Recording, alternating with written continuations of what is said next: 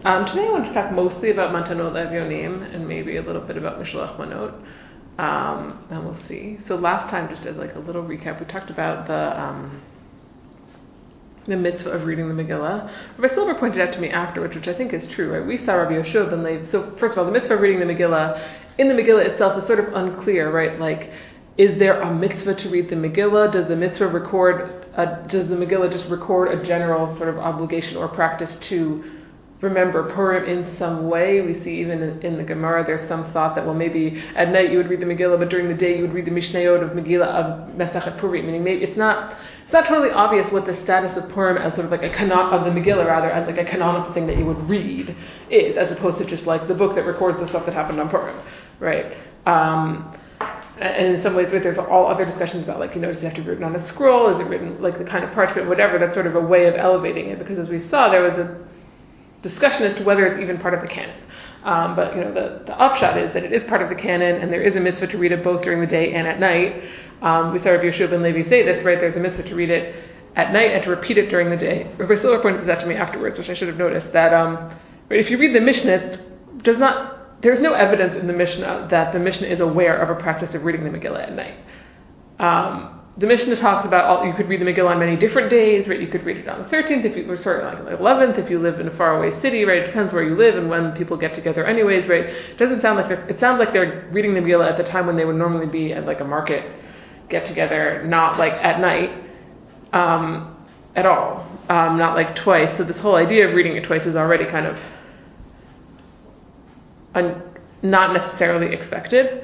And then we saw the idea that there's no halal on Purim. Why is there no halal? One opinion is that the Megillah itself is the halal. Is that just one opinion, or was it the consensus of the rabbis? I think that it's not obvious that it matters, right? I think it's definitely not the consensus that, like, you have to say halal if you don't hear the Megillah, but that doesn't necessarily mean that the Megillah doesn't stand in for halal. Right. I'm not sure what the consensus is. What the other opinion is, I'm not sure. People often raise it in sort of these like, well, if you say this, this, and if you say that, that. I'm not sure which way it always... I don't know if it always comes down one way, because I think ultimately it doesn't really have that much practical effect. Okay. But it's just sort of something interesting to think about in terms of like, what is the function of this reading? So that's sort of where we left that. Today I want to talk about matanot le-evyonim, which we can start with some psukim that we saw last time in Esther 9. Right? Esther 9 is sort of like the aftermath. They have these battles. She says, can we have another day in Shushan?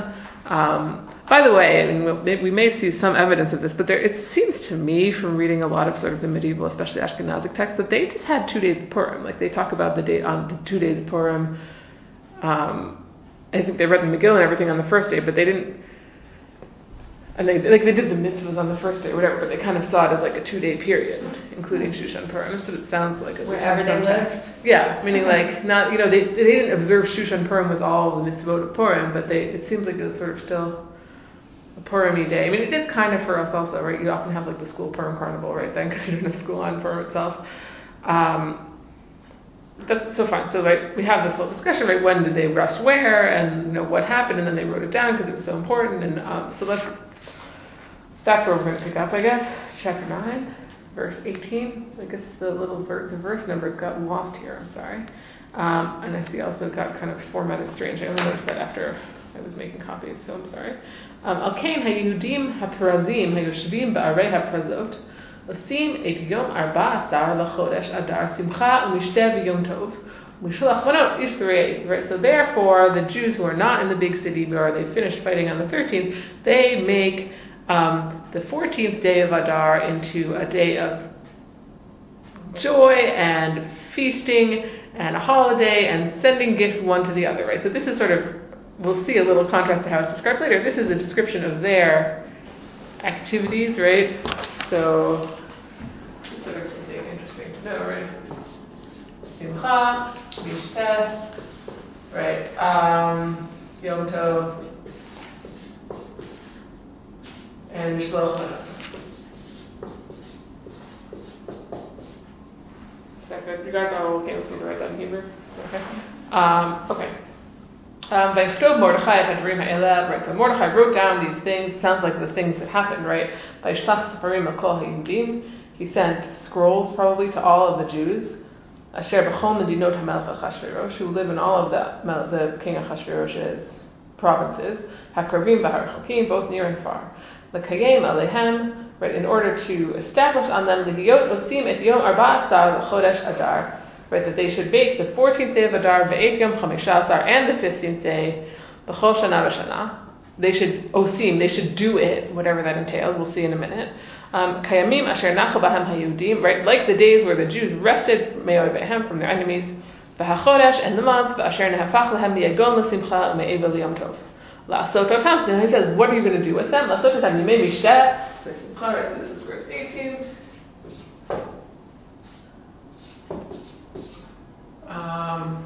Right, Mishteh, which have been accounted for to Swiss. Mishloach manot Israel, matanot le-evyonim. So we pointed this out last time, but I just wanted to sort of draw it out a little more explicitly, right? What is the change between the two other than the order, right? Yom Tov is left out, okay? The big change seems to be the addition of matanot le-evyonim. Right? And so, right, when the Jews did it, they did this, and Mordechai was like, okay, going forward, we're going to have this as a perpetual holiday, and here's what it's going to entail, the stuff that you did, plus matanot le-evyonim. So this is sort of something to think about, right? What does that mean about the nature of matanot le-evyonim? What's the point? Why did he add matanot le-evyonim there? Are you asking? Sure. He's made it a Jewish festival, and not just Right, so this is what people often like to say. Right, meaning that, like, it's not just like a party, right? That it's a like it's sort of supposed to take on like the religious, like a Jewish religious character, which is that you're supposed to share with others, right? Is that sort of what you meant? Yeah, like people always say, like Halloween, Purim is like the Jewish Halloween, right, but there's no component of matanot and. Right, so this is like a favorite sort of contemporary American drasha, if you will. Right? What's the difference between Purim and Halloween? Purim, you give to people; Halloween, you take from people. Right. Although finally, there were places where there was a practice where kids used to like go around, kind of trying to get candy from people. For Purim? For Purim, in addition to this stuff, but like, right. So you give it some religious significance.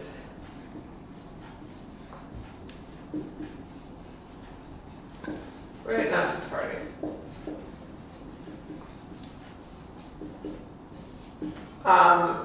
Does this tell you anything about like what is the point of matanot le-evyonim? Meaning from the perspective of a poor person, or meaning other than like to help you be doing something other than just like not just being selfish on this day. That they're required to observe it also, so you have to make it possible for them to do so. Right, you have to help everyone observe the day. So this is going to be something that we'll see a little bit more.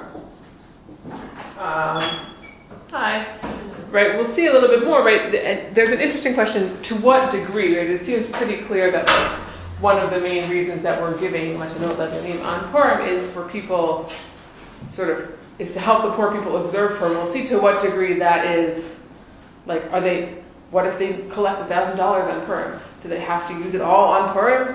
Right? We tend to assume not. Well, then we'll see that that's not obvious. Or it was not always obvious. I think at this point it probably is. When you have Yom Tov in verse 18, and then you don't see it in 22, is that a big change?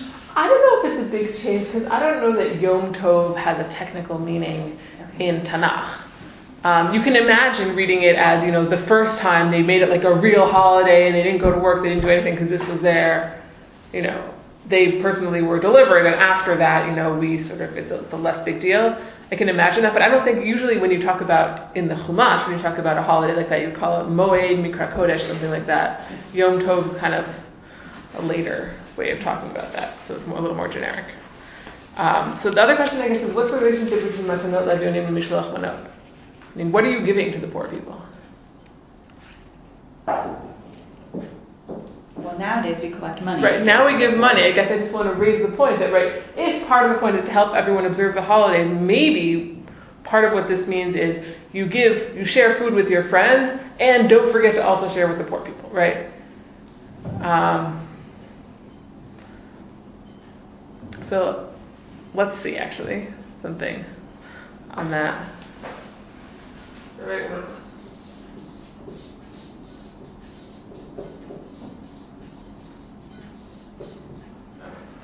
Something to keep. These are sort of things to keep in the back of our mind as we move on.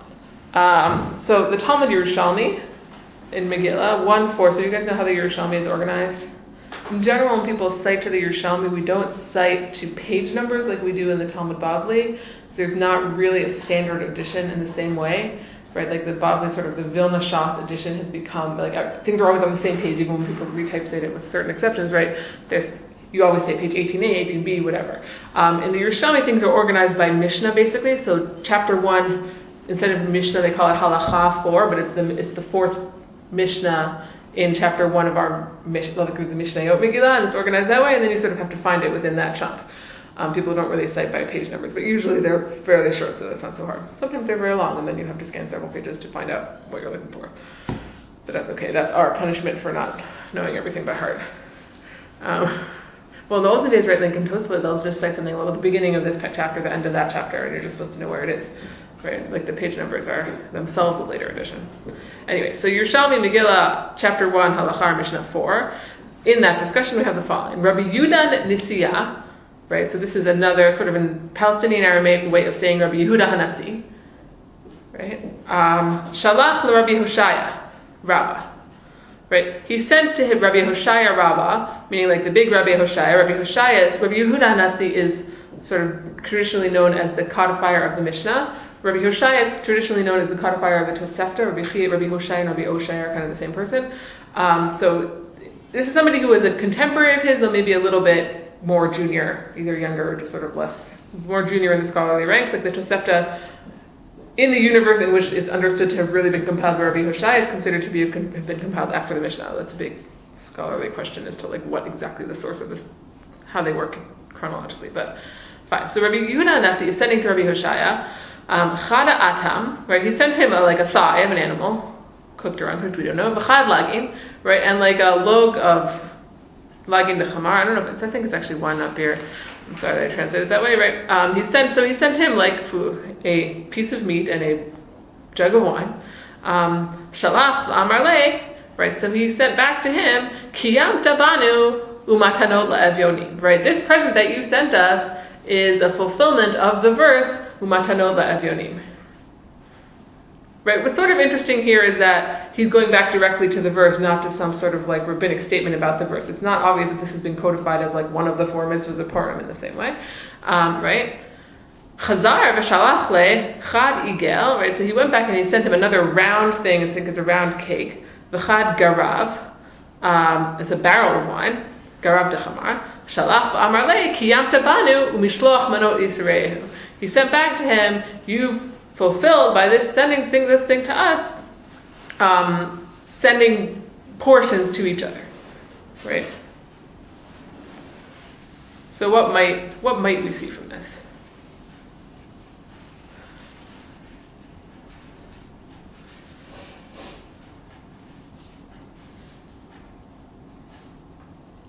I don't know, is there anything interesting in this? I thought it was, first of all, sort of an interesting story. And maybe because it's a thigh, so, it's more nutritious than a round cake.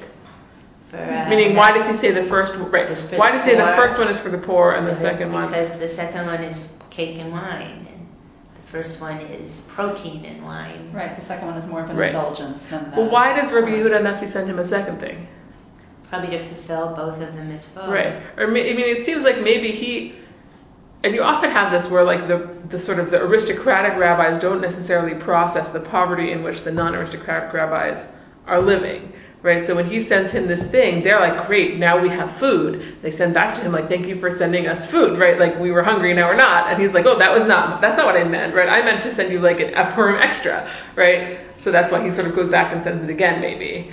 But it's kind of interesting that they would say we are the poor people that you're sending to, but also that like, he seems to see, on the one hand, right, the fact that you're doing basically the same thing to fulfill both mitzvot does suggest that they're aimed at the same purpose in some way, but that they're not really the same purpose. Like, providing people with enough to eat is not the only purpose. There's something about going beyond that of mishloach manot, that it's about, like, the camaraderie, not just the gifts to the poor. Meaning, in some ways, if they had said, the first time you sent us mishloach manot, you might have been like, okay, great, that's it. But when they said, you sent us matanot le-evyonim, he's like, well, that's not really all that I wanted to do, right?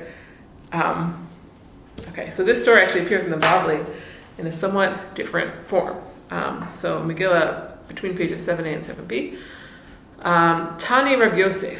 Rabbi Yosef taught, "Mishloach manot ish l're'ehu." Right, this is the verse that says they made these into days of sending portions from one person to his fellow. Shtei manot le'ish echad. Right, two portions to one person.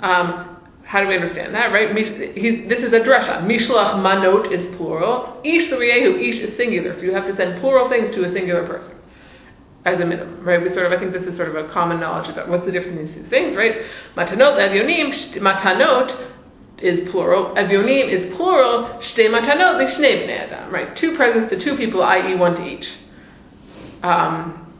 Which is also interesting because the Yerushalmi doesn't seem to know about that, right? The Yerushalmi seems to think that two persons to one person fulfills matanot le-evyonim. Maybe he's just saying, you've done part of your matanot le-evyonim for us. So the Yerushalmi doesn't seem to be interested in this calculation in the same way.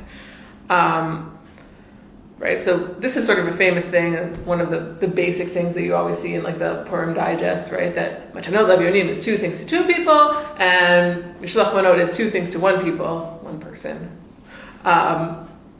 What else do they usually say about that? Which we will see.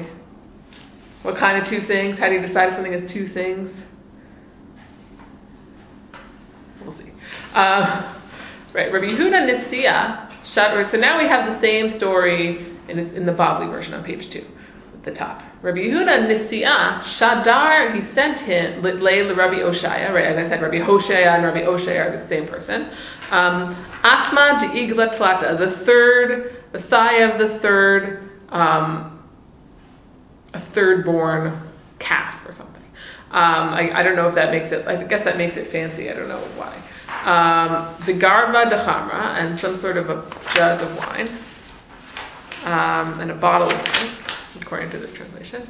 Although, as I said, Safari is open source, so you never know if that's really right. Shalach le kiyamta bane Rabbi mishloach manot ish l're'ehu u'matanot le'evyonim. Right? He sent back to him, you, Rabbi, have fulfilled with us this pasuk, right? And it's either ambiguous as to which end he's talking about, or he's saying you kind of did both by sending to us, because, right, I know that you meant to send to us because we're colleagues, but you've also happened to have fulfilled the giving to the poor because we're also poor. I mean, I will say, I remember my mother, we used to give, my mother is not the kind of person who stands on ceremony or like particularly cares for packaging and aesthetics, shall we say. So, right, we were not like the people who gave like fancy cakes and whatever and like saran wrap. So she used to give like basically like a grocery bag of food to like the three from families in our neighborhood. But there was one family that it was like a single mom, and like they clearly like did not have as much money as everyone else. She always gave them like more. So it's sort of like, in some ways you get this, but you get the sense here that, like, what's the point of including this story that, like, even if what you're doing is mishloach manot, you can still sort of, like, help out your poor friends more, maybe. But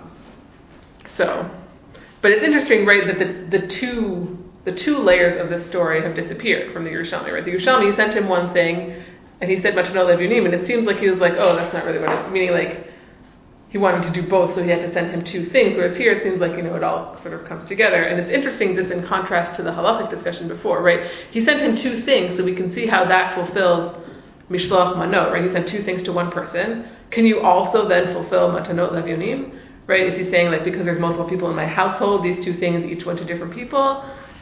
Well, I don't know about that. Or is he sort of saying, is he speaking more, like, is he just quoting the whole pasuk, sort of more, not halachically strictly speaking, but sort of saying you've kind of done both here? Can you really do, if you give mishloach manot to a poor person, does that count for both? I think like halachically would probably say no.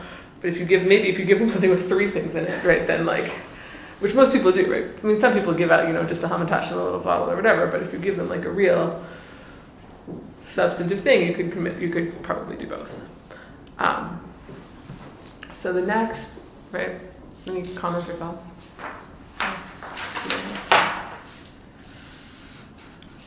Okay. So the Mishnah Torah of the Rambam, the laws of Megillah and Hanukkah, talk about. This is a famous Rambam, sort of at the end of the second chapter, where he says, "Mutal la'adam laharbot v'matanot le-evyonim." Right, it's better to increase or multiply the amount you're giving to the poor, milaharbot b'sudato, than to give a lot, to spend a lot on your festive meal, mishloach manot, or like sending, to your non-poor friends. She'ein sham simcha gedola umfora el lismoch levanim, because there's the real happiness is to make poor people happy with you, and this I think gets back to this idea, right? That this isn't just a party; it's supposed to be like a religious, like it's supposed to be significant religiously in some way. So you're supposed to make happy, right? Levanim v'yitomim v'almanot v'gerim, all these sort of like marginalized people. Anybody who makes these sort of poor people, unfortunate, that's a good word, these unfortunate people happy, you're like, God's presence, as we say, right? You sort of revive the spirit. So there's a few things to say about this. I don't know if you guys have any immediate reactions. Seems like today we spend a lot more time worrying about what we give to our friends than right. And honestly, that's probably. I think that people love to quote this Rambam because it's a persistent problem. But the reason the Rambam is writing it is probably because people were not doing that at his time either, right? Everybody in theory likes this idea that Purim is about giving and it's not just about a big party. But when push comes to shove, most people do prefer to consume. To spend on their own consumption and that of their friends than on people they don't know necessarily. That's just sort of the way people are, right? So I mean, I think it is and it isn't. There are always people who kind of think, I don't know, you give out these little cards that say in lieu of a Purim gift, we have made a donation to blah blah blah, and that is a thing that people do. And I think one of the reasons that it's socially acceptable is because every rabbi has given a mentioned this at some point in their thing. Yeah, I mean, I think it's famous, but it's famous partly because it is often neglected. I would say that. A few things, right? The idea of this, the point of matanot le-evyonim is simcha, right? To bring simcha to the poor people, right? Perhaps just as everybody else is happy, right? That it's not necessarily about their physical sustenance, right? So maybe this is sort of a big distinction that people make in halachic literature, right? Right, it could be simcha, maybe that's different than material needs, right? Maybe it's not, this is not necessarily like ma'ot chitim, where people physically need money for matzah, right? Maybe it's more you're in fact sort of encouraging them to consume more than they can really afford on this day by subsidizing it, because that makes them sort of happy. It gives them respite from the general penny pinching of their life. It's a little bit less of a sort of a concrete thing. Everybody needs to buy hamantashen or whatever. Everybody needs to buy a meal, a fancy meal, right? It's sort of everybody needs to have a little bit a day where they don't have to worry about it. So it's more concerned with the emotional feeling of the recipient than do they practically have what to eat, which is something that we'll come back to, right? So in a lot of halachic literature, you have these hakira distinction, right? Well, if you say that it is matanot le-evyonim a form of tzedakah or is it a form of simcha of Purim, right? And if it's one or the other, it depends what kind of money can you use for it. Pretty clear that you can't use meiser money for it, but can you? Because it's a separate obligation, but can you, there are some distinctions that may depend on that. But I think, ultimately it's not, it doesn't, again, doesn't have a ton of practical effect. Okay, so that's what I wanted to say about mishloach manot in general, right? Mishloach manot and matanot le-evyonim, right? Matanot le-evyonim, this, first of all, this basic idea of matanot le-evyonim 2 to 2 people, mishloach manot 1 to 2 people, 2 to 1 people.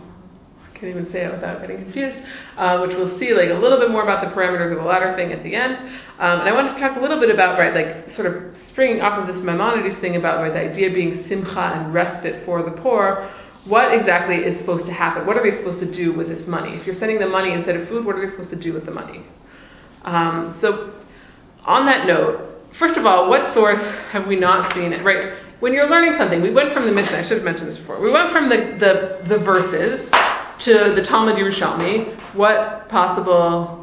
What source have we skipped, right? Usually if you're sort of going through the history of halacha, you would have like the verses if there are any, then you would have the Mishnah, then you would have the Talmud's, other rabbinic sources, then you sort of have Gonim if there are any, whatever. Sort of you go through historically. There is, matanot le-evyonim is mentioned in the Mishnah, but it's never like matanot le-evyonim entails blah, blah, blah. It's more like matanot sort of, it's mentioned incidentally. Like for example, right, if you have two Adars, then you do matanot le-evyonim in the second Adar.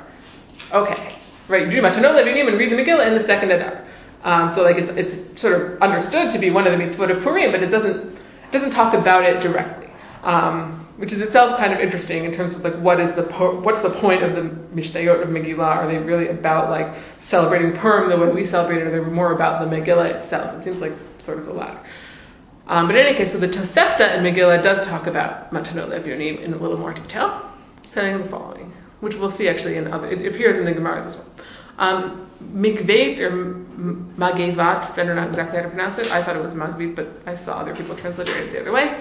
Mikvat Purim the Purim, right? The collection of Purim is for Purim.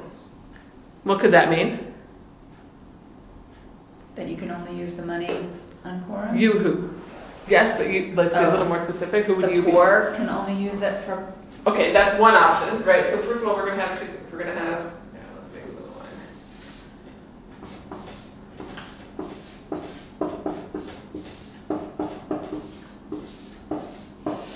So one option is the poor can only use the money. However much they collect, they have to spend it all on their Purim Suda. Right? What's another option? Right, we're talking about a collection. So maybe it means, right, the Gabayim have been collecting for Purim, either they're collecting on Purim or maybe they've been collecting before. They can only spend it on Purim needs. They can only give it out on Purim. They can't say like, oh, we've collected a lot, let's save some of it for other charitable expenses. And then the poor people maybe can do whatever they want. So those are sort of two options at this point, but we'll see different versions of this text sort of go in different directions with those possibilities. Migvat ha'ir lo to ha'ir, right? What you collect in one city, you spend on that city, right? I think, for example, well, I don't know. I mean, I think now this is not necessarily obvious, but usually an organization will tell you. Like a lot of times you'll have people who will say like, a portion of the rabbi's discretionary fund includes like he likes to send a homage to Israel, right? But like they usually tell you that in advance, right? They don't sort of like tell you that this is the community charity fund and then be like, oh, actually we're sending it to Ukraine, right? Well, maybe they would, but I think now it's sort of understood, right? Part of it is like, is the reason for these rules because that's the understanding of the people who give, in which case maybe now it would be different because the understanding is different. But right, so what you collect for that city should be for that city, perhaps because the assumption is that people are giving because they want to help locally, not because they want you to do whatever you want with it. Right, but you are not exacting with the collection of Purim. Okay, so we'll see this phrase again. Right, ein medaktikin.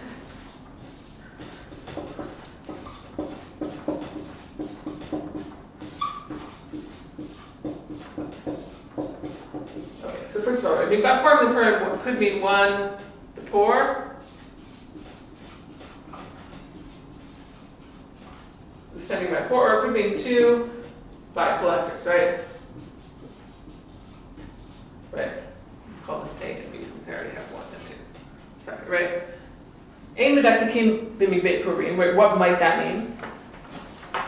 Or what? Let's leave that alone. What does it mean here? It goes on to explain, perhaps, right? But lokchin et ha'agalim v'shochtin v'ochlin otam, right? They just take some calves and they slaughter them and they eat them. V'hamotar al yipol lakis shel tzedakah, and the extra does not go into the general charity collection. Okay, so does that give us any clue as to what it means in medaktikin b'davar? So here's a few. It sounds to me like what this is suggesting is, right, you don't calculate exactly. Well, we have 3 poor people, so we need exactly 3 cuts of meat, right? We have 30 poor people, so we need exactly 2.5 cows, and somebody has to buy the other cow from us, right? Like you kind of like, you make sure that you have enough, and you don't like worry about precisely how much each person is going to get. If people get a little extra, that's okay. Well, it doesn't sound like you're concerned with the extra, but what's left over. Right. Right, but meaning that the way to avoid having left over would be to be more careful at the beginning. Right.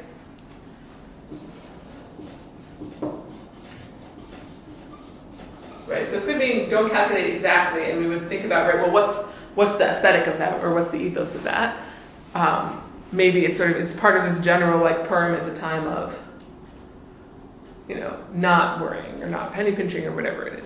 And right, the extra, right, I guess you would sell it and keep it for keep the money for next year would be basically the solution there, because you can't keep the meat for next year without a freezer, or even with a freezer, that would be kind of gross. Anyways, right, right, so then Rabbi Eliezer Omer Migbei Purim Al Ya'aseh Mimenu Ani Ritzuah L'Sandalo. Rabbi Eliezer says, right, the collection of Purim, the poor person should not even use it to buy a shoelace. I inserted the word even there, but I think it's sort of implied, right? A shoelace in rabbinic literature is like a little thing that you would think is not a big deal, but it is, right? Another example of that is in Reno. Like right, so in general, there's only three things that you're supposed to give up your life rather than transgress, right? Which is like avodah zarah, gilui shlichut hamim, right? Murder, adultery, and idolatry. But, right, then the Gemara says, at a time of Shmad or Gezer, right, if there's sort of like some sort of anti-Jewish decree, right, the point is to root out Jewish practices, then afilu arkatata misana, even a shoelace, right, if somebody tells you like to wear a non-Jewish shoelace instead of a Jewish shoelace, if you tie your shoes in the non-Jewish way, whatever that would mean, then you have to give up your life for that, right? So the point is it's something that you would think is small, but even so, it has an unexpected rule. So when you say a poor person can't even buy a shoelace, it sounds to me like it's saying, right, even though you would think it's not such a big deal, the point is really all the money has to be spent on Purim. Right, so that is this opinion, right, the spending by the poor, but notice that in this Tosefta, it's a different opinion, right? So you could read that two ways. One is Rabbi Eliezer is kind of restating the first rule, and that's what Migbei Purim, the Purim, means. Or you could say Rabbi Eliezer is saying this, which means that the first opinion is something else. The first opinion just means you have the Gabaim have to spend it on Purim, which makes sense with Migbei Purim, Migbei Ta'ir, Lo To Ha'ir, which seem pretty clearly to be talking about the collectors, right? First, the collectors have to do it. Second of all, the collectors are not super exhausting. And third, the people who are being collected for then do have an obligation to spend it all on Purim, at least according to Rabbi Eliezer. Rabbi Meir Omer Halovem Ma'ot Mechavero Likach Behen Peirot Alikach Behen Kelim Kelim Alikach Behen Peirot Mipnei Shegodev Dat Malbeh. Right, Rabbi Meir. So this is connected to the opinion of Rabbi Meir, who says if you borrow money from somebody, meaning like you don't go to the bank for a home loan, you go to your cousin, you say I want to borrow money to restore my kitchen. You can't use that money to buy a car because maybe they wouldn't have lent it to you if they knew you were going to buy a car, right? Rabbi Shimon ben Lazar Omer. Mishum Rabbi Meir, haloveh ma'ot mechavero, likach behen chaluk, al yikach behen talit, talit al yikach behen chaluk, mipnei shegonev dat malo. Rabbi Meir's position is even more stringent than we thought. It's not just about a house and a car. If you say, I want to buy a parka, you can't then buy a rain jacket, right? But you can't buy a different kind of garment, right? So you have to like you have to buy the thing that you said you were going to buy, if you were specific, right? So it seems like this is connected to the idea of the collection of Purim being for Purim, right? Why can't the poor person spend the money on the shoelace? Because the people who gave it intended for him to use it for Purim, and if they had known that he was going to spend it on shoelaces, they wouldn't have given it, right? Which again gives you a clue that this is not real. The purpose here is not only to support the poor people, right? Because if that were the case, then the people should be happy if he doesn't have shoelaces for him to buy shoelaces, right? The point is that in some ways the implication is they're willing to give more for somebody to consume food that they don't necessarily need than to buy things that they do need, which it gets into the idea that the matanot le-evyonim is not exclusively about supporting the poor, it's somehow about sharing this sort of like ethos of Purim with everybody. Does that sound fair? Okay. So I was just curious, yeah, if they if they have to distribute all the meat and not have leftover, for example, does it have to be consumed on Purim? Right, would you keep it until the next day? Or suppose it's a side of beef or something. Right, could you store it? I assume you're not supposed to consume superhuman quantities of food. So, yeah, like I would imagine that, like, I mean, what does it mean, right? Because it says you can't buy a shoelace. It doesn't say you can't also eat it for breakfast or for the next day. So I don't know what the exact parameters are of you must spend it on Purim, but it seems like, yeah, if the poor person, then if instead of what we're talking about like, you know, the community making a Suda for everybody, if you give them money or you give them food and they decide to eat like a normal amount for Suda and they still have leftover, it's not obvious that then they, like, what are they supposed to do? They can't eat it now, right? So like, it's logically you would say that they have to be able to save it because otherwise, like... I mean, is somebody policing the poor? Right. Well, that's another question. Is like, what's the nafkamina of saying this, right? That like, well, I think it's just for them to know, right? If they want to, you know, do it properly, then they should spend it all now. Which is sort of interesting, also because today I think a lot of people give on Purim expecting that this will be people's income for a while. Oh, really? I think so. Meaning, I think that like people know that like all these guys who come to stand outside of Shul like are sort of looking forward to Purim, and it's one of their biggest collection days, and like. They collect a lot of money. No, like people would probably be upset if they spent $1,000 on Purim, especially if it was like on alcohol for Purim, right? So like they give it to them because they know that this is their day to collect for however long. Until Pesach, right? Which isn't that long. Actually, we'll talk about that in a second. There's an interesting connection between the two. Okay. So we have these two sort of phrases that we're going to see, right? One, Magivat Purim, the Purim, right? The collection for Purim goes to Purim, which could mean either that it has to be dispersed on Purim or that it has to be consumed on Purim, right? And the second is Ein Medakdekin B'Davar, or Ein Medakdekin B'Magivat Purim here. So in the Yerushalmi, we have a similar source, right? Magivat Purim, the Purim, right? The collection of Purim is for Purim. Amar Rabbi Eliezer, right, who we saw over here as well, Rabbi Eliezer said... Rabbi Eliezer and Rabbi Eliezer are the same in sort of in Jerusalem, Palestinian Aramaic. The aleph at the beginning of a word often drops out. Okay. Bilvad shelo yishane mimena ha'ani ritzula limin alo. Right? As long as the poor person doesn't buy something other than Purim food with this, right? So that sort of answers our question in the Tosefta of what's the relationship between Rabbi Eliezer's statement that you can't buy... You can't buy a shoelace, and the first statement of Magivat Purim the Purim here in the Yerushalmi, those two segments are kind of put together, and it seems like one is elaborating on the other, that they're kind of the same, right? Magivat Purim the Purim means it has to be spent there, and Rabbi Eliezer seems to be saying, right, even though you are wearing your shoes on Purim, even so, like you shouldn't spend it on something that's not a specifically Purim expense. Ein medakdekin b'mitzvat Purim, right? We are not medakdek on the mitzvah of Purim. I'm not going to make a chart of this actually for now. Ela kol mi shehu poshet et yado litol notnin lo. Right. So what does ein medakdekin mean? You're not medakdek. Rather, anybody who stretches out their hand, you give them.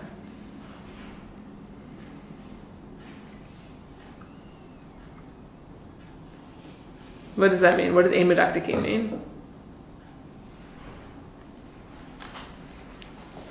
You don't investigate the recipients, right? Anybody who asks, you give to them. I'm going to erase this a bit. So, right, this is I think this is really the halakha form, right? Ordinarily, like, right, in Purim you're really supposed to give to anybody, even if you think that they're not really poor. Or certainly by the end of Purim they're probably not really poor.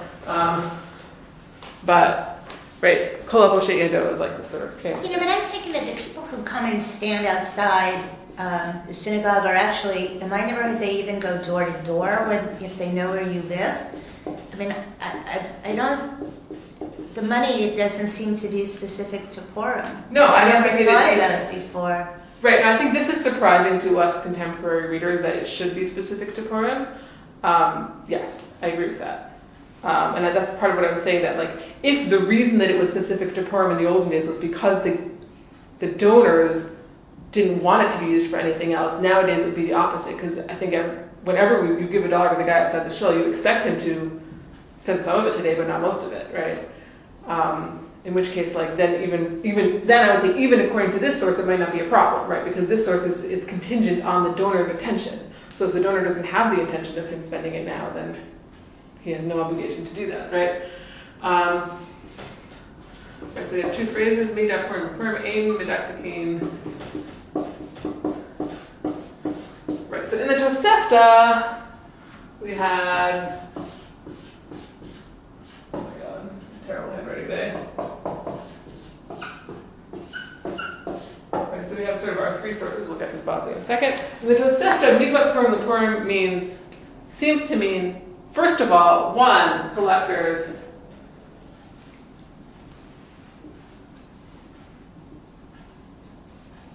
disperse it on Purim, right? They don't use it for some other charitable purpose.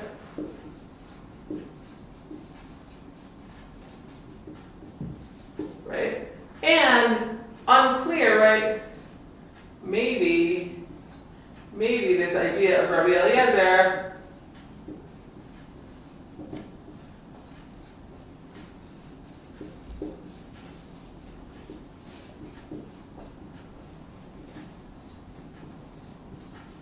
poor can't use it for non-poor expenses, right? And it's not clear what the relationship between those two is in the Tosefta because they're separated, sort of in terms of space, right? Amidek, the came in the bar in the Tosefta seems to mean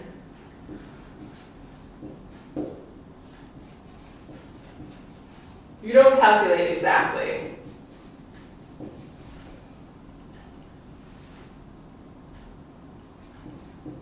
Expenditure per person.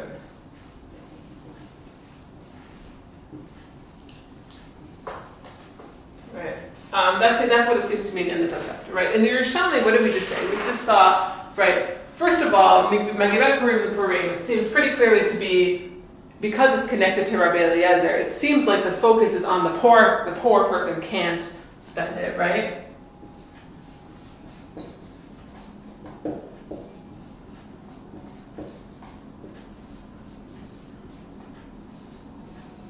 The poor can't spend it on non-Purim needs. And aim at the Kimba Dabar doesn't mean that you don't calculate how much each person needs. It means what? You don't investigate the recipients, right?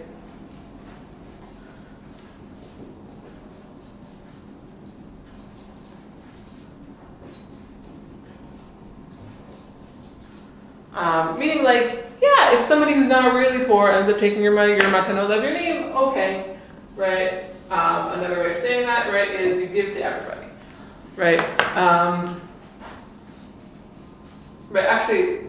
One way of reading, right, what it actually says is you give to everyone, right? So what the way I'm reading is that means you don't investigate whether they're really poor. But it also means, right, you don't worry too much about like, you know, I only have to give to two people, so I already gave, right? You kind of like you fulfill the mitzvah as it comes up, and you don't sort of think about it in a technical legalistic way.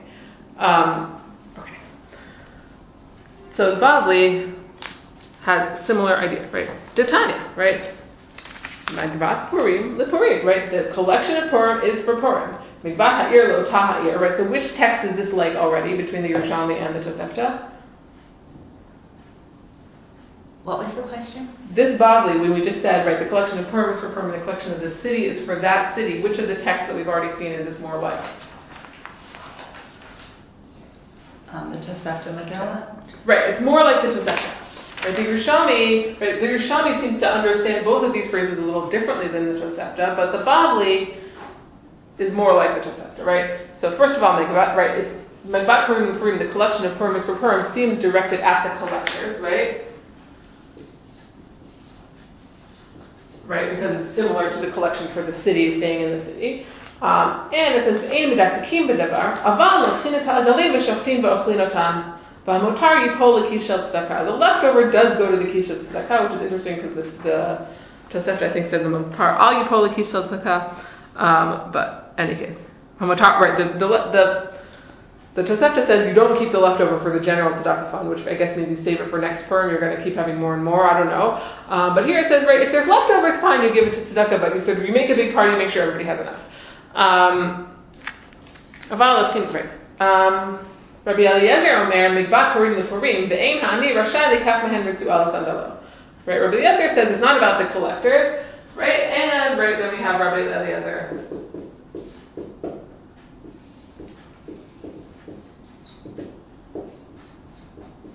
Right, the poor person can't even buy shoes with this. Ella in Kehi Tna B'Ma'amad Sheheir, unless there was a condition made, sort of in the Ma'amad Sheheir, which seemed to be the whatever communal council there was, some sort of ruling body. presence of the members of the community, but like, okay. Right, so that follows the opinion of Rabbi Meir, who we saw in the Tosefta says that you can't borrow from somebody and use it for something other than the reason that you gave them. But Rabbi Shimon would say, no, you're allowed to, even meaning like you don't always have to do things for exactly the same reason. That may be a separate machlokes, right? So the Bavli seems to basically follow the Tosefta. Doesn't have any mention of amidaktikim. Oh, it does talk about amidaktikim, but davar, right? Sort of spend freely. Freely-ish. Right, and don't be stingy, I guess.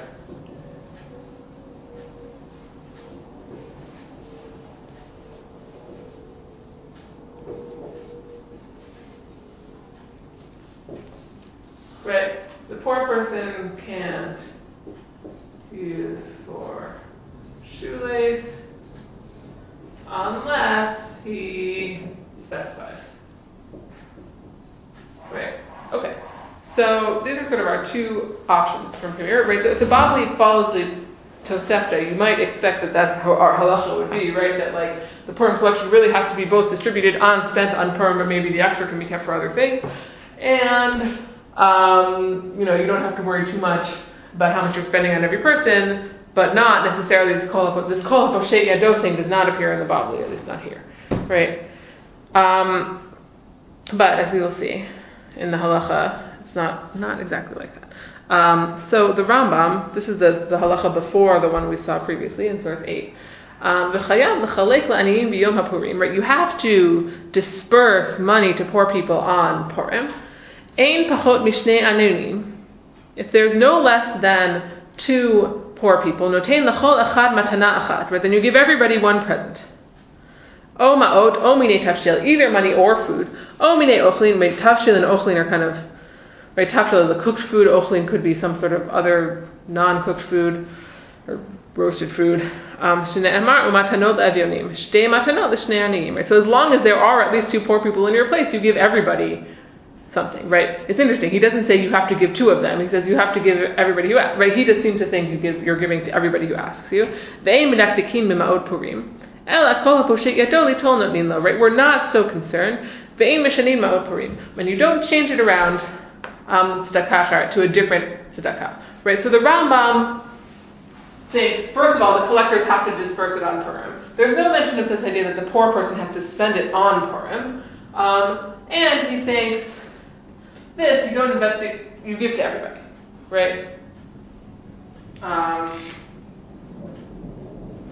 Which is kind of interesting, right? Because this whole thing about giving to everybody is from the Yerushalmi, but the Yerushalmi also understands that the poor can't spend it on non-Purim needs, and the Rambam doesn't follow that. Maybe because maybe the way he would understand the Yerushalmi is that when it says mikvah Purim from Purim, that's talking about the collectors. When it says Rabbi Eliezer immediately after that, it's not actually explaining the same thing. It's a third line, which is a minority opinion that we don't follow. And then this other thing about you give to anybody who asks is also the halacha. In general, this is not like my area of expertise, but in general, there's a lot of ideas that sometimes when the Rambam says things that are hard to understand from the perspective of the Bavli, that really what he's doing is following the Yerushalmi. Maybe is the case here. Fine. Is this what we do? So the halacha today is that kol haposei yado notim lo, right? Anybody who asks, you're supposed to give them. You're not supposed to be like, oh, I already gave, or I gave at the office, right? Or listen. Let me qualify that. Anybody who asks for money for themselves as a poor, who holds themselves out as a poor person, you're supposed to give. I don't think that necessarily means you have, like, in the practice in, like, Brooklyn or whatever, people go around collecting for yeshivas. I don't think that's not matanot le-evyonim, right? That may be like a nice minhag, but it's not like, I don't think you have an obligation to give those people the same way you do. It's not kol haposhet yado for any cause. It's kol haposhet yado as an ani, I think. But that is a halacha that you're supposed to give to anybody who asks on Purim. And, I don't know what the halacha is about charity funds, but I assume that they do use the charity funds collected on Purim for giving out on Purim. But the halacha is not that the poor person has to then use them on Purim. Perhaps because of this thing of like, well, we don't actually have that expectation anymore, right? It's as if we did have like a specification in front of everybody in the city that that's not what they're planning to do with it. Thank you. We will perhaps even get there. So source 9, right? So, okay, this is sort of passing the Rambam, going to the Tur, who is the son of the Rosh. So the Rosh was sort of like this transitional figure who moved from Ashkenaz to Sfarad. The Tur was his son, in the 14th century. Rabbi Yaakov ben Harosh. Chayav kol adam litain matanot la'aniim. Right, every person has to give matanot le-evyonim. This is also a separate question which we don't have to discuss, but there's a technical difference between an evyon and an ani, right? An evyon is a sort of a pauper, and an ani is a poor person, right? Meaning, like, you could be an ani if you're living below the poverty line, say, but an evyon is like really destitute person. So it's interesting to call it matanot la'aniim, right? It seems like lahalacha, we're not really, there, even though there is some discussion of it, like in practice, you don't only need to give to people who are really super destitute. It could be anybody who's sort of needy in the more general sense. Right? So he says, matanot la'aniyim. L'fachot shtei matanot l'shteinim. At least two to two people. Ma'ot shegivan l'chalek la'aniyim b'purim. Right? Money that was collected in order to give to poor people on Purim. Ein rashai l'shnotan l'tzedakah achar. You can't just use it for some other charitable purpose. Ve'ein ha'arei ani rashai l'hotzian l'davar achar. Right?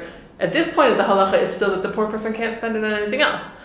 Ela bisudat Purim, right? He's supposed to spend it on Purim. Ve'ei medaktikin bahen. We're not exacting with them, right? If you stop right there, you could say, right, well, the poor person is supposed to spend it on Purim, but we don't. We kind of look the other way. But it seems like what he's really saying is Ela kol mi sheboshei yado litol notnin lo echad Yisrael v'echad ovei gululim. Right? This is very interesting. We don't worry too much about who's collecting. Whoever asks, we give them, whether they are Jewish or not. So this is also really interesting. We'll see in the Rama, he kind of qualifies that, but it seems like he's saying that because that's what happened, right? The non-Jewish poor also knew that Purim is the time to come to Shul and get money, right? Yeah. So that's just sort of something interesting to say. Like on Purim, we're not so great. Whoever comes.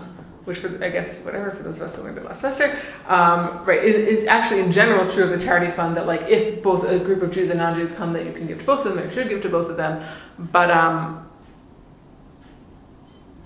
it's sort of interesting that he puts that here because it suggests that that was what was happening. So the Shulchan Aruch, codifying what has come before so far. We saw that in the Rambam and in the Torah. You, the collector, can't change it to a different charity. Haga, v'davka hagabaim. The Rama says specifically the collectors. Aval ha'ani yachol la'asot bo ma sheyirtzeh. Right? The collectors can't give it to another purpose, but the poor person can do whatever he wants. Which, in some ways, right, if the whole thing is what do the donors intend, at least from my perspective, that's what the donors intend now.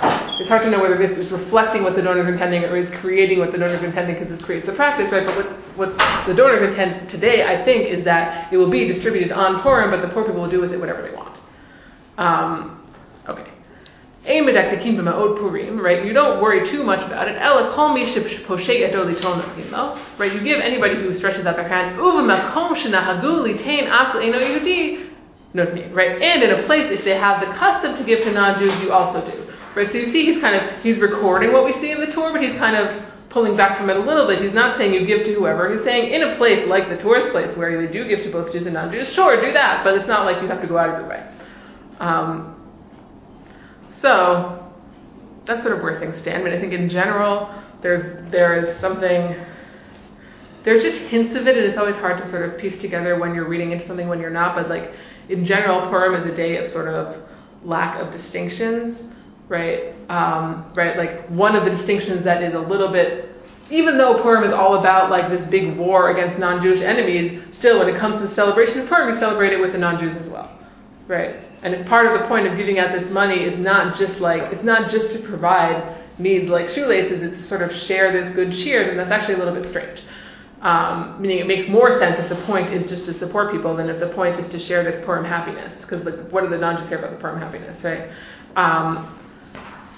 So that's sort of something just sort of interesting back there. Another thing Another thing that sort of got connected with this was the idea that a lot of people were in costumes or masks, so you didn't even know who you were giving to, right? It's not just that anybody, right, anybody who stretches out their hand, well, that's because you don't even, like, the point is you don't have to ask them to look with their mask or not. I don't know if there was a mask in the time of Shulchan Aruch, so I'll leave that aside, but probably by the time of the Rama, or in Ashkenaz, they certainly were doing that kind of stuff already on Purim, right? Nobody knew who anybody was, and that's okay. Right, and there were even stories about, right, like the rich people would sort of, they would go around collecting because nobody knew who they were, but then there's a story about somebody who, like, the rich person used to collect, or one of the rabbis, I forget exactly who it is, he used to collect in a costume because nobody knew who he was, and then he would keep that money and don't use it for ma'od chitim, right? Which is kind of interesting, right? Which is because it's sort of the opposite of a collection of Purim is refer, but, you know, since he collected in his capacity as a poor person, I guess it's okay, but, right, the idea that people are more willing to give for sort of, like, frivolous or excess expenses on Purim than they would be to give for the Passover necessity, so he has to kind of, like, you know, shuttle from one to the other. It actually is very interesting, and it's resonant with what we've seen, that, like, Purim is a time where sort of, like, you know, aim it back to Kim Devar. You kind of, like, you spend too much, okay, whereas the rest of the time everybody's kind of like, Pesach's coming, you know, I don't have extra. So it tells you something about the nature of matanot le-evyonim, that it's not exactly like a normal charity collection process, which in these days is very regimented and very much like, well, you get, you know, 2 figs every day, and you get a loaf of bread, and you get whatever, like, you know, there was like a, you know, operated as if in a time of scarcity, because it was a time of scarcity, right? And here it's like, you know, just like a feeling of excess.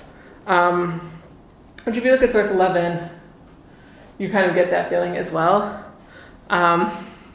I think, so this is like, I mean, I don't know, this is a little bit esoteric, perhaps. Not a little bit esoteric. So the Shla is like one of the sort of famous Kabbalists, it's a commentary on something, I think. Sort of, he started in Prague, he moved to Poland, he was in Azerbaijan in a few cities, he was also wealthy, apparently he moved to Israel and died there. So he wrote various, apparently also halachos, which I did not know until I looked him up last night, but this is probably his most famous work, sort of a famous Kabbalist. Right, so this, he says, Gam ma shamru, zichronam livracha, that which they of blessed memory said, Ki bimei hapurim notnin l'chol habosheh yada, right, on Purim you give to everyone who asks. Hainyan, what's the idea? Ki hagabai shel tzedakah hu hayesod, right, the collector is like either identified with the sfirah of yesod, or is the foundation in a literal way. Right? So on a regular weekday, everything is part of what's called Ze'er Anpin, which is like in Lurianic Kabbalah. I will tell you this. I'm not going to pretend to like actually understand what it means. I don't really know anything about Lurianic Kabbalah. That there's like these 4 faces. Ze'er Anpin is considered like the small face, and it's the 6 sefirot of Chesed, Gvur, Tiferet, Netzach, Hod, Yesod. Right? There's 10 sefirot, whatever. So it's sort of like the 4th through 9th sefirah is called Ze'er Anpin, whatever that is, right? Right? On those days, you have to kind of figure out who really deserves it. Abba is Chochmah, it's like one of the higher than those 6 sefirot, whatever. The reason I'm reading this is not for the technical Kabbalistic aspects, so you can dispute whether that then in fact it means something, but okay, so right, so an ordinary weekday is on this, like here, right? Purim is here, so ein lahakpid, that's why you're not as concerned, right? Ela kol haposheh yado notnin lo, you give to everybody. The reason I brought this is because I think it's making explicit a little bit of what I've been trying to get at up till now, which is that like there's something about the giving out on Purim is not only or primarily concerned with like providing for people. It's about sharing a certain sort of Purim feeling, or what like he would say, you know, like the spiritual nature of Purim, but something about like sharing the Purim way of being with everybody, including poor people. And in some ways also like from the perspective of the donor, right, that like because Purim changes the way that you are, it changes the way that you give also, right, like having nothing to do with what the people who accept it from you are or are not doing with it. So that's what I wanted to say about matanot le-evyonim, right? So to recap, right, the actual halacha, which we kind of see in the Shulchan Aruch, is A, yes, the gabaim, the collectors, are supposed to use the money collected for Purim on Purim. They're not supposed to use it for some other tzedakah. The poor people are allowed to use it for some other purpose. And you give to anybody who asks, which like has a lot of sort of a lot of sides to that. A, you give to anybody who asks, even if you don't know who they are because they're wearing a costume. B, you give to anybody who asks, even if you're not really sure that they're poor. You do know who they are, but you're not sure they're poor. C, you give to anybody who asks, even if they're not Jewish. That's that. So that's sort of what I have to say about matanot le-evyonim. And on the last page, I just have three sources about how exactly mishloach manot works. So, mishloach manot, we saw before, mishloach manot is what? How many portions to how many people? Two portions. Right. Mishloach manot, plural portions, leish l're'ehu is singular. Okay. So we see that codified in the Shulchan Aruch, which says, Chayav l'shloch l'chavero shtei manot basar o shel minei ochlin. Right? You should send two portions of meat or types of food, right? Which we saw in the Rambam actually was say tafshilin o minei ochlin or something. What does portions of meat sound like? It sounds like two pieces of the same food, right? Two chicken breasts or two types of food. Shnei amar mishloach manot ish l're'ehu shtei manot l'ish echad. We saw that in the Gemara. But if you send more than that, that's great. Either two more people or more to one person. If let's say you don't have enough to send extra food to somebody else, machlif im chavero, you switch with your fellow. Meaning, right, like goes back and forth. Right, I give you a plate of hamatash and a bottle of wine, and you give me a different plate of hamatash and a different bottle of wine, probably, or maybe the same. Probably different, right? Zeh shalech lezeh seudato. It's not actually a place of hamatash. And what is he sending him? He sends him seudato, right? I cook a meal and I give it to you. V'zeh shalech lezeh seudato, and you cook a meal and you give it to me, right? Which suggests also that like, what's the point of mishloach manot? Not like M&Ms. It's to like have the food be communal in some way. Even if everybody's eating in their home, but the food that people are eating is somehow sort of a combination of everybody else's food as well. It creates some sort of sense of community, camaraderie. It also another sort of issue of just like blurring of boundaries, where even the meal that you're eating in your own home is actually like a mishmash of everyone else's food, right? Fine. Right, in order to uphold this verse, mishloach manot, sending manot is portions, right? In some ways, the literal meaning of the verse, right? You send portions of the meal to your fellow. So Hagav, this is the Rama, right? The Ashkenazi glosses on the Sephardic Shulchan Aruch says the following: V'yesh l'shloach manot bayom v'lo b'leila. So you should send mishloach manot during the day and not at night, as we saw briefly last week, actually. Right, all the main time for all of the mitzvot of Purim is during the day, right? Even the Megillah, which we also do at night, the main mitzvah is during the day, whatever that means. And the other mitzvot are only during the day. Which doesn't mean that if you put money on the plate at night for mishloach manot, for matanot le-evyonim doesn't count, but that's because the disbursement is going to happen the next day, right? I think a lot of organizations, when they do these communal mishloach manot, they'll tell you like whether or not you fulfill your obligation for mishloach manot, right? Like in my kid's school, they leave it in the office for you to pick up 3 days later. That does not count. Whereas if the shul is really going to run around delivering it to everybody's house on Purim, then it would count. Okay. Mishloach manot bayom v'lo b'leila. V'im shalech manot l're'ehu. Right, let's say you send to somebody, v'hu eino rotzeh lekablam, right? He says, no, I don't want to take them, meaning perhaps because he doesn't like you. Oh, mochel lo, or he says, you didn't have to, meaning like, not that he doesn't want to take them because he doesn't like you, he doesn't want to take them because he doesn't want to take from you, he feels bad or whatever, he wants you to keep it. Yatsa, you're still yotze. What does that tell you about this mitzvah?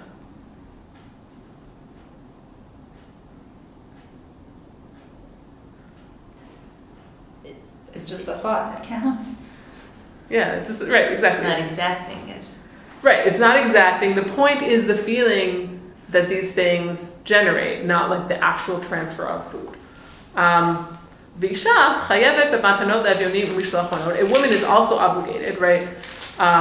I guess you might think, well, maybe it's a mitzvah that says Shazman Rama, but like in general, women are obligated in the positive mitzvah of Purim because they too were in miracle, which we could talk. Meaning, one could talk about that separately, right? So, a woman is obligated in this kish, right? Just like a man. And it's an interesting question as to whether he's saying that because people didn't actually do it. There is certainly a Achronim who talk about like, well, women tend not to give this. How is that really possible? Maybe they're yotze with their husband. Well, that doesn't really work. Sort of like.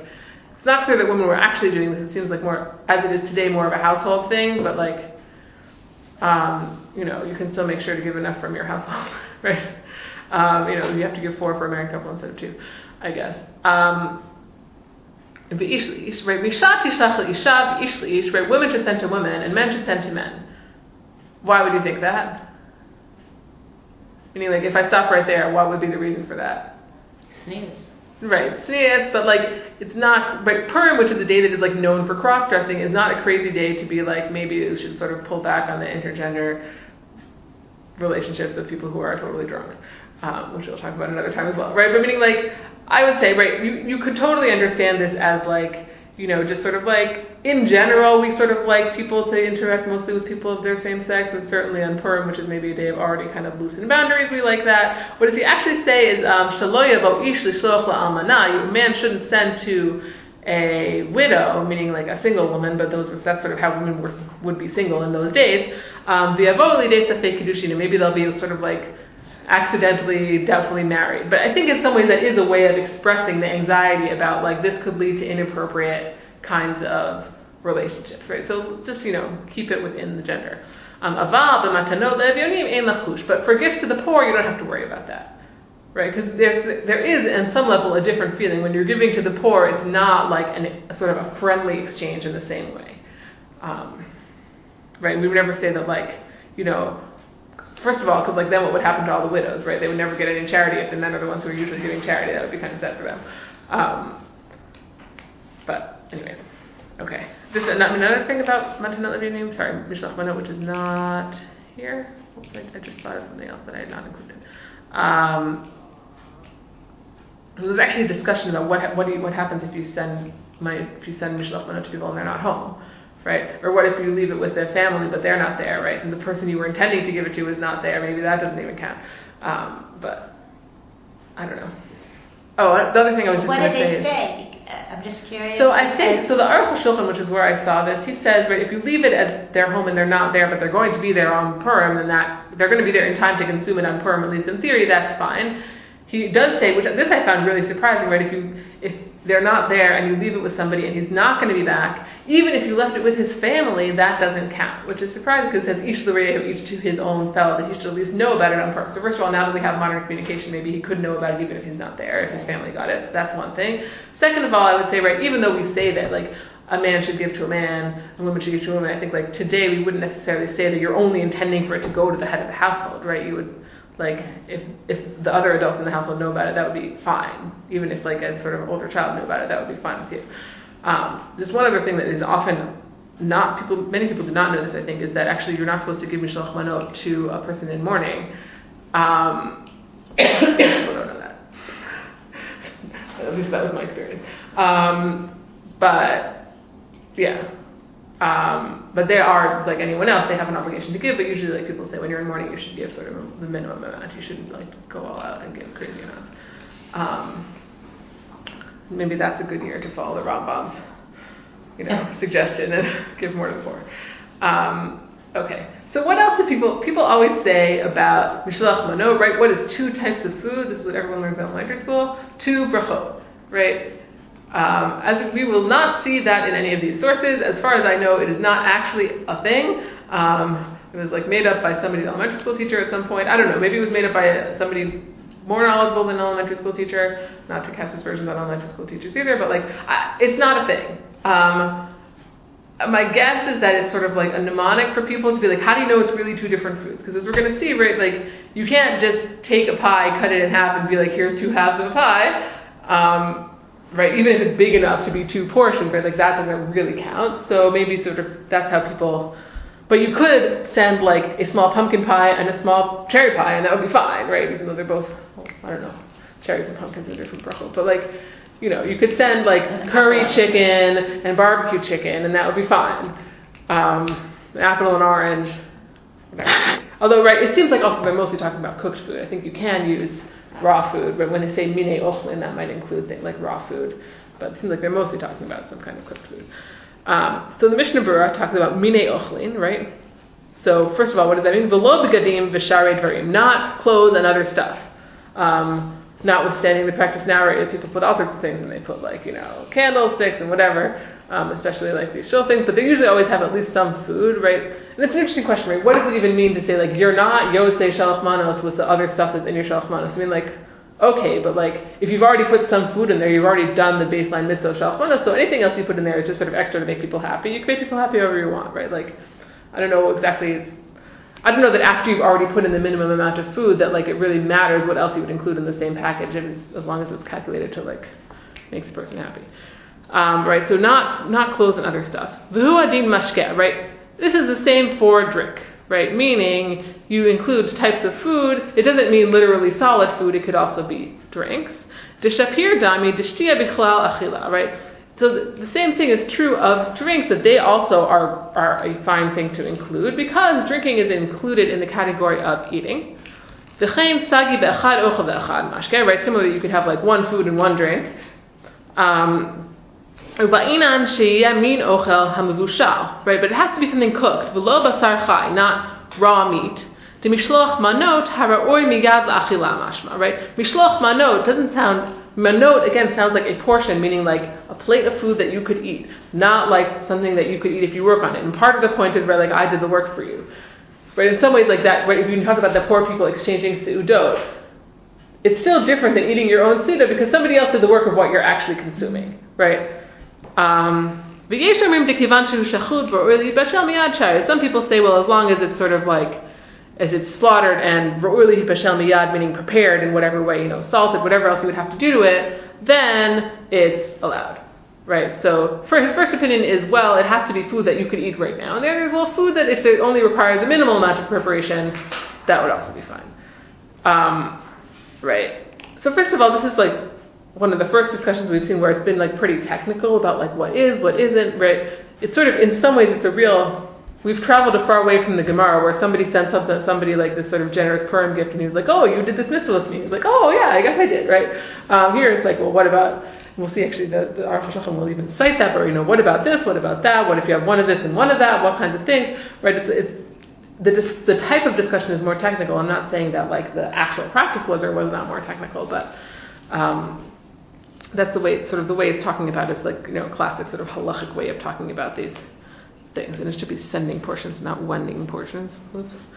Right, and I have friends who do this. They give out like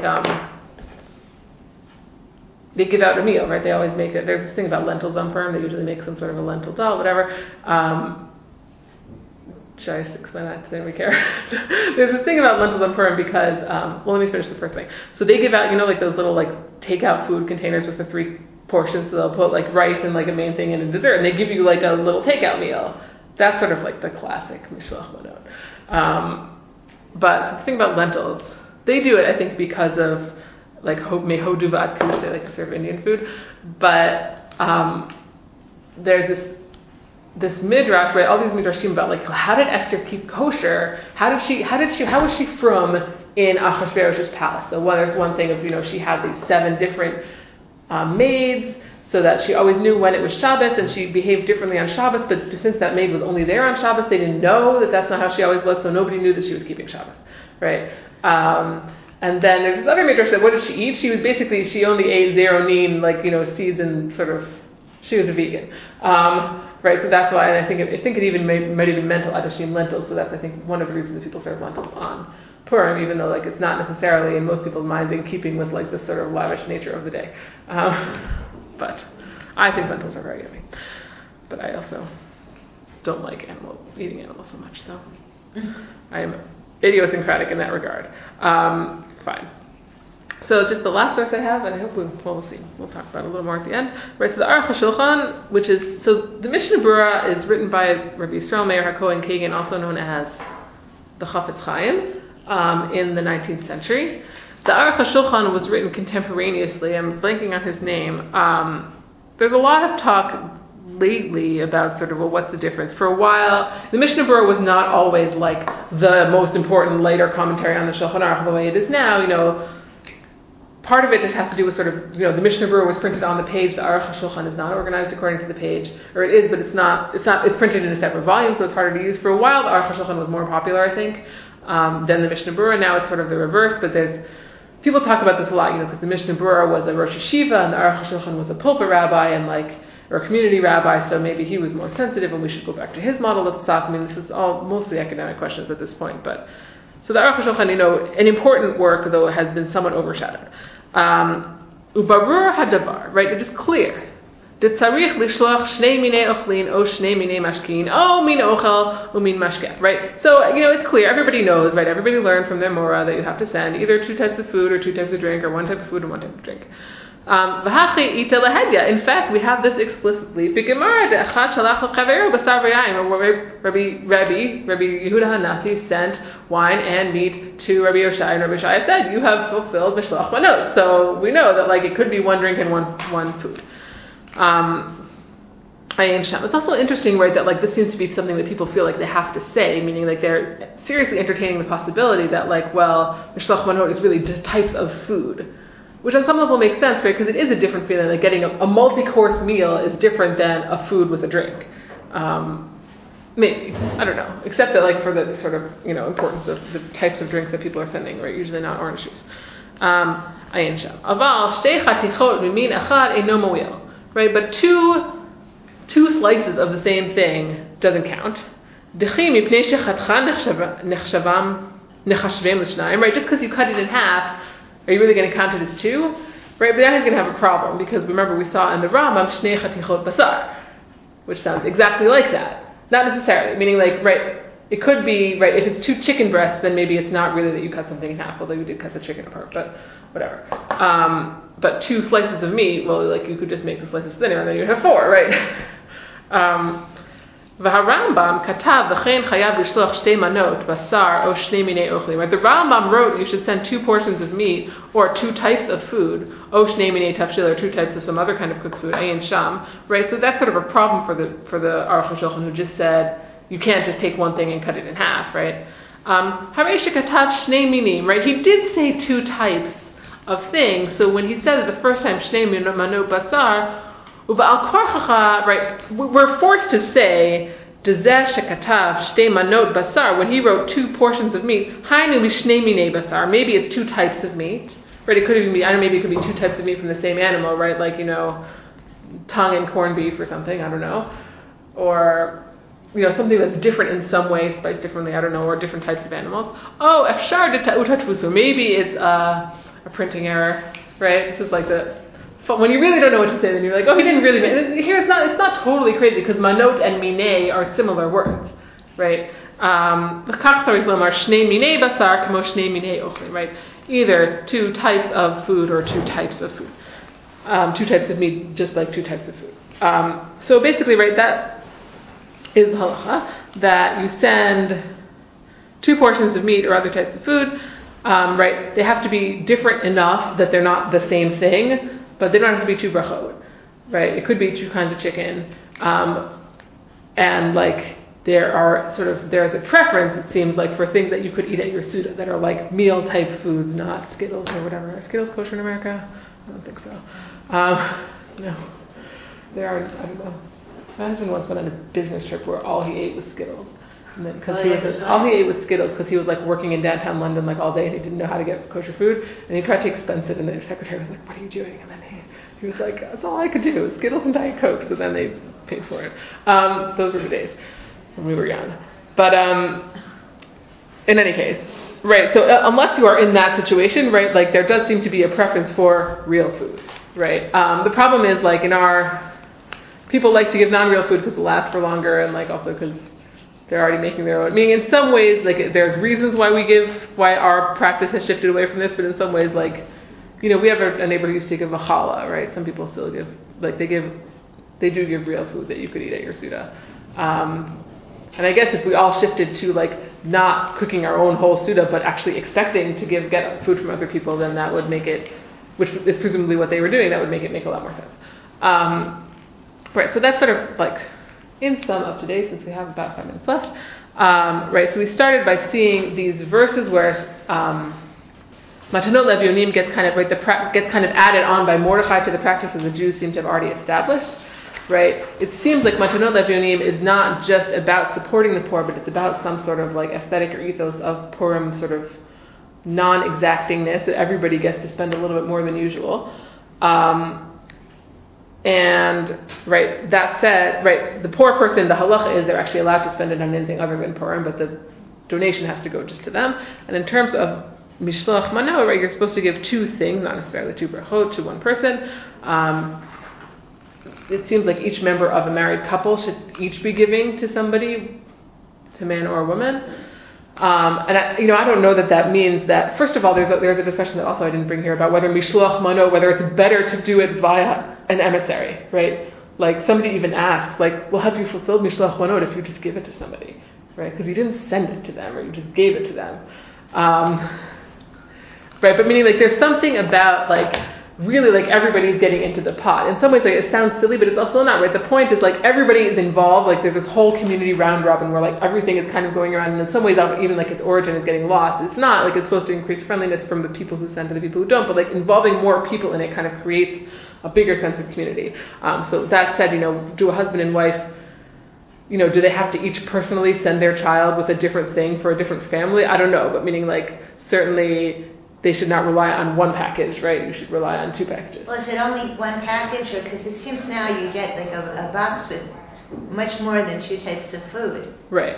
I think that like mishloach manot ish l're'ehu, two types of food to one person.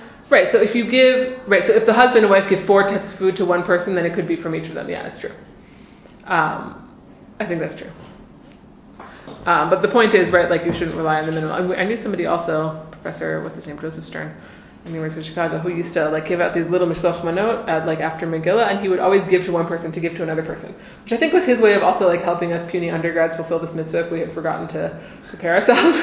But like it was also kind of like, it felt like this kind of shticky Purim thing that actually like made sense, and it makes sense with this idea of it's specifically supposed to be mishloach, like you're sending on by somebody else. I mean, now I would say it's like, there's interesting sociological work to be done on like the role of mishloach manot, which is certainly in like the more yeshivish community is very like, it's like this is like the woman's like time of year to shine. It's like actually a lot of pressure to like have a theme and like do this and blah blah blah. You write a poem, you do like the same color, whatever. It's like it's sort of crazy, and right like in some ways the woman is the one sending it, and she sends her husband and kids around. They're like the messengers, and they're like going crazy with this bubby cart full of like a little red saran wrap, like trying to give everything to the right person. But I feel like that feeling of sort of like everybody running around bringing things from somebody else to somebody else is the feeling that you get from these texts as well, certainly on the idea of mishloach, of sending.